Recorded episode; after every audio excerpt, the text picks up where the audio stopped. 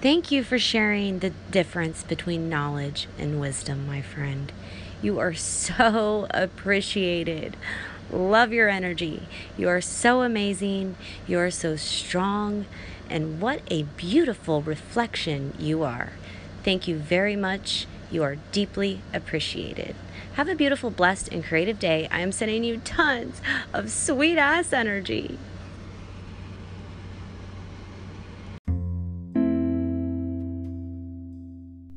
Today is August 13th, which means that today marks a full year since the time I met Rakhi Chari, my mentor and friend, out there in Sacramento, California.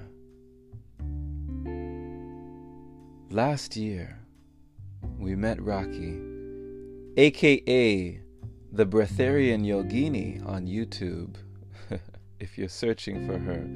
A wonderful being of light who is shining and spreading her light everywhere she goes with all the lives she touches.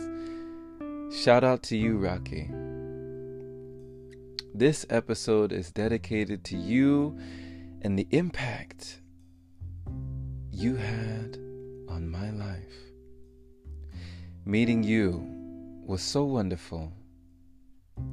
When we met Rakhi, it was like no one that I had ever seen before, and yet it felt as though it was a kindred spirit someone familiar and so very new at the same time. Such childlike energy, such vibrancy, such youthfulness and vigor, a joy for living, and a curiosity that to this day is still unmatched. Now, I thought I was curious about life and about living, but Rakhi, you touched me. Meeting Rakhi,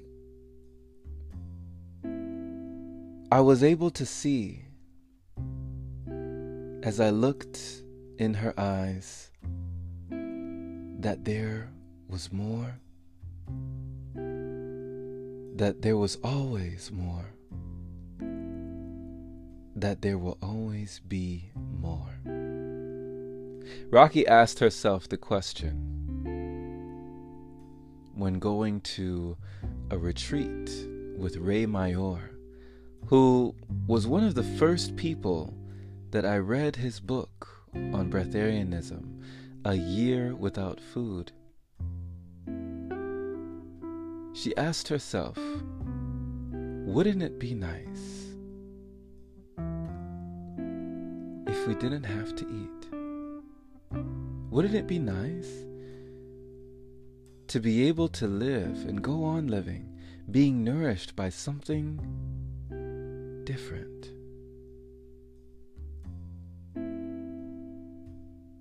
This question, only four words wouldn't it be nice? Four words that can change a whole paradigm, that can cause a shift in someone's life so drastic, so significant, that when they shine, they give anyone and everyone permission to shine as well. As though simply being around her was an activation in itself, as though I was experiencing an attunement, a Reiki session, just for being in her presence and breathing in that creative energy, the creative flow that is eternal. Thank you, Rakhi, for bringing that curiosity that childlike energy that allowed you to question the existence and the conformity of so many that we never once asked could the life I've been living be different? Could the stories I've been told be just that?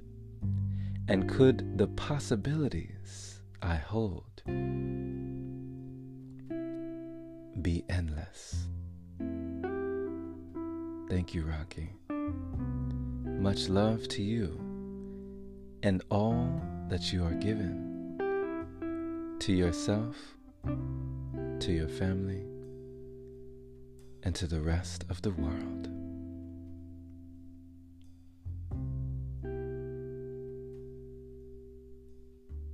Thank you for listening, my friend, to Jerome Shaw on TOP, the Open Palm podcast here in Columbia, South Carolina.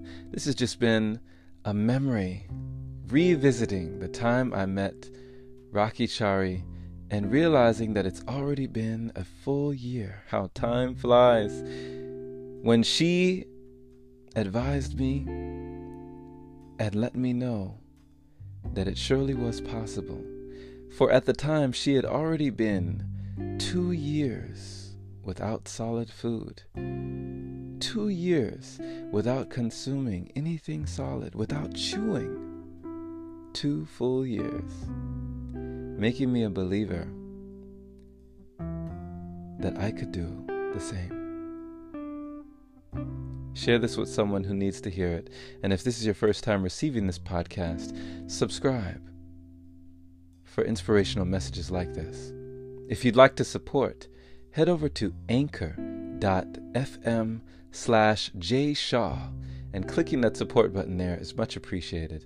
Big shout out, love, and thank you to all the supporters who continue to donate, making it possible for episodes like this. Have a blessed day or night, wherever you are, my friend.